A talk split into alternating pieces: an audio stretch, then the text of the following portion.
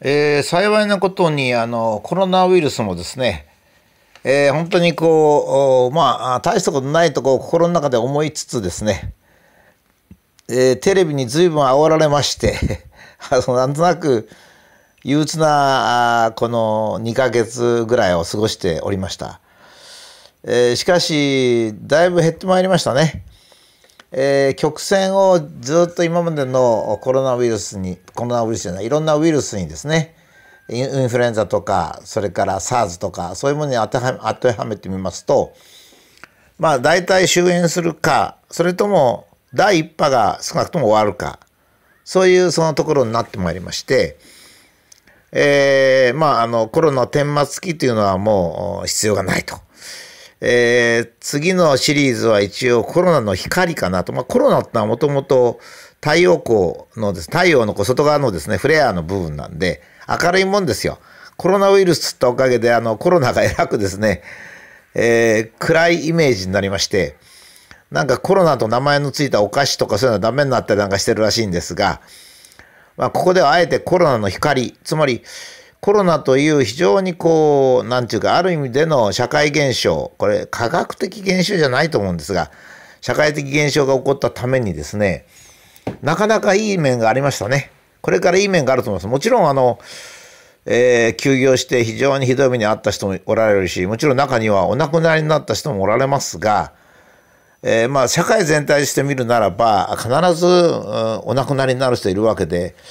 えー、毎日4,000人近い人が日本でお亡くなりになるわけですからまああのそれは仕方ありませんが、えーと、コロナが当ててくれた光をですねあのちょっと見てそれで、えー、コロナをむしろ災いを転じて福となすと、まあ、いうように考えたいなというふうに思いましてコロナの光というふうにつけました。えー、一つはですね私は今一番早く考えなきゃいけないのは休業という措置ですね。自粛という措置。これは間違ってたんじゃないかと思うんですね。えー、これはまあ一番はっきりしてるのが自粛をし始めてから患者さんが増えたっていうのがこれが一番大きな証拠ですね。えー、まあ2月の末に、えー、安倍首相が、えー、自粛を呼びかけた小中高等学校の休休校と自粛を呼びかけましてあの大体名古屋なんかですとレストランなんかが1割から3割に落ちました、えー、そうしますとそれまで20人ぐらいだった1日の患者数っていうのが急に50人ぐらいに増えました。それから、えー、3月の末には小池都知事をはじめとした人たちが、えー、本格的な自粛を呼びかけましていろんなところが休業に追い込まれました。休業に追い込まれたら突然患者数が増えまして一頃は500人600人と1日に出るようになりました。えー、っとその政治家はですねこういう時にとにかくごまかそうとなんとか私の自分の言ったことをごまかせないかというふうに頭が働くんですがそんなことしちゃって何にもならないんですよ。えもうあの人間っていうのはそんなに価値のあるもんじゃなくてですね価値のあるというか一人一人が価値のあるもんじゃなくてですねやっぱり正直に生きるっていうことが本当に価値のあることなんですよね。ま、その意味ではですね、えー、感染曲線なり患者数の曲線を見ればはっきり分かるんで、えー、自粛措置というのがですね大きく誤っていたということが分かるわけですね。それはあの3密というのが全く見当違いだったと考えられるわけですね。アメリカのこの院内感染があまりにひどいので、えー、アメリカは随分検討した挙句ですねやっぱりこれは人から人にうつるんじゃないから3密なんて全然関係ないと。物から人にうつるんだから手を汚しちゃいけないんだと。だよく手を消毒するもしくは手を顔に触れない物の表面を触らないということで、えー、感染がぐっと減りましたね。えー、っとしたがって私も虎ノ門ニュースとかそれから本当の話でお話したんですけれども一番コロナウイルスにかかりにくいのはですね、まあ、手袋を簡単な手袋をはめるとかそれからまあスーパーとかコンビニエンスストアで物を買ったらですね家に持ってきた時にコンビニの袋を消毒するんじゃないんですよ。えー、その袋の中から買ったものを取り出してきてそれそれにシュッシュッとこうアルコールなりジャイアン酸ソーダなりをかけてそしてちょっと時間ちょっとだけ置いてほんのちょっと置いてそれでそれから使うというようにするとか、まあ、トイレなんかは入ったらもうとても気をつけるということですね。えー、っとそれはどうしてかって言いますと例えばコンビニエンスストアの店員があ感染してるってことがあるわけですね。本人は悪気なくたって感染したって症状が出なきゃ分かんないんですから。だからスーパーで前の人があ僕はもやしって言ったんですけどもやしだけが別にあれじゃないんですが例えばもやしでも豆腐でもあお菓子でも何でもいいんですけど手に取ってややめようかなと思って置くまた棚に返すってこといくらでもありますよね。その人がコロナに感染してたらやっぱり次の人が買ったらうつっちゃうわけですね。だから問題はそのどうやって、えー、感染防止をできるかってことなんですがここにですね、えー、っと感染の本当の専門家が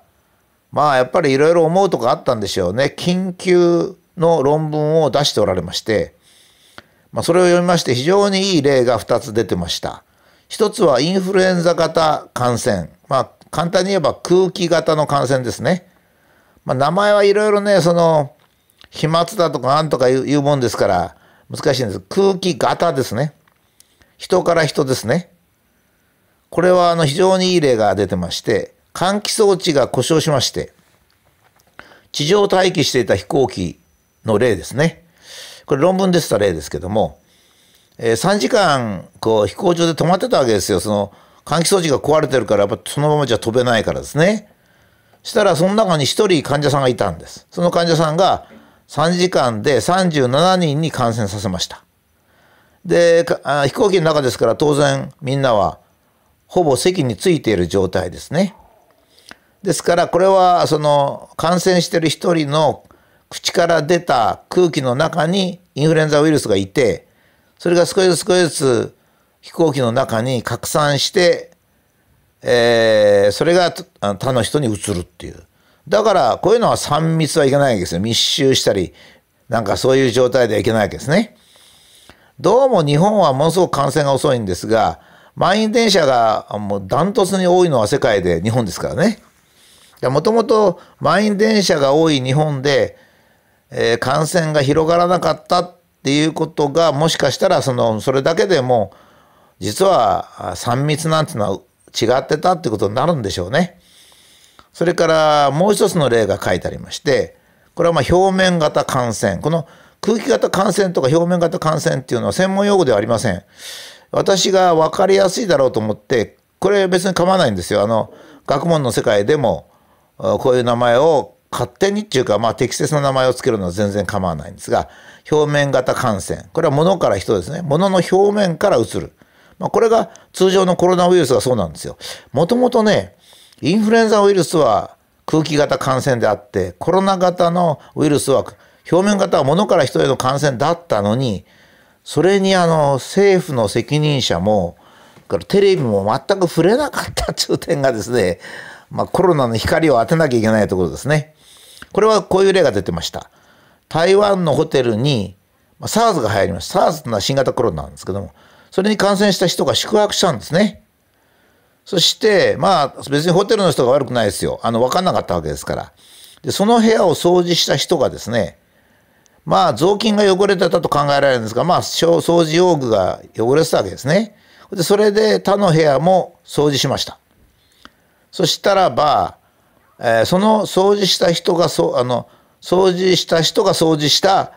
あの部屋のに宿泊した人がみんな感染したんですね。つまり、えー、この表面型感染コロナの感染 SARS の感染見てもらうと分かるんですけども宿泊した人同士は全然接触してないんですよ。ですから人に接触するとか人が密にいるとか会合だとか飲み屋とかスポーツジムとかそういうのが感染するんじゃないんですね。初期にスポーツジムがもし感染したとしたら前にスポーツジムに来た人がコロナに感染してた。それが例えば自転車なら自転車のあで体力を鍛えた。その時自動自転車のハンドル持つじゃないですか。次に来た人がその感染した人が乗った自転車に乗るとその人が感染したっていうだけなんですよ。だからクラブとか飲み屋なんかもそうだったでしょうね。みんな女の子から感染したって、それはわかんないんですよ。そのクラブに来た人、女の子もそうだし、黒服もそうだし、ママもそうだし、それからそこに入る出入りの業者もそう、それからお客さんもそう。そのうちの一人でも感染してたらですね、机にも触るし、コップにも手が触るし、それからおかきなんかも食べるでしょう。だけども、これをなんで短絡しちゃったんですかね。それは多分ね、あの、クラブで遊ぶということに対して反感があったんでしょうね。だから従業員だ女の子だってこうなったわけですけどもやっぱり出入りの激しいところで最初はあの人から人ってみんな思ってましたからね。ですから密集したりするとあのあつばあのくしゃみが飛ぶじゃないかとかそういうふうにみんな思ってたわけですよ。濃厚接触とか言ってましたからね。だから濃厚接触接触だと思ってたんですよ実はね専門用語的には非常に難しくてこの表面型感染物の表面から移るのをですね接触感染っていうことがあるんですよ。いやあるっていうかそれは普通の呼び方ですね。だから僕は今度あのこの表面型感染って言って物から人っていうふうに書いたのは物から物の表面から人に移るやつを接触感染って呼んでることが多いんですよ。多分専門語は接触感染だと思うんですね。で接触感染と言いますとね普通は人と人と接触することを言うんですよ。違うんですね。あの物から人なんです。だから物の表面から人なので、これを接触感染と呼ぶのは不適切ですね。えー、ということで、この2つをよく理解して、私はね、これももっと政府の責任ある人が言わなきゃいけないですよ。休業でものすごくみんな打撃受けたわけですから。実は休業いらなかったかもしれないんですよ。つまりスポーツジムはですね、一人のお客さんが入ってきたら、ちゃんとあ洗拭けばいいんですよ。あの、パチンコ屋さんものすごく今攻撃されてますけどね、パチンコが昔から嫌いだからこの際やっつけようなんてケチな考えを持ったらもうこれ日本人じゃないですよ 僕は思うにはね。あのパチンコ屋さん今ものすごくいいですよ部屋の中ものすごく掃除してるしそれから前のお客さんが帰ったらねパチンコ屋さん今それよく分かっててパッと係員が来て綺麗に拭いてますよ。何もかにも。ですからねおそらくパチンコ屋さんが一番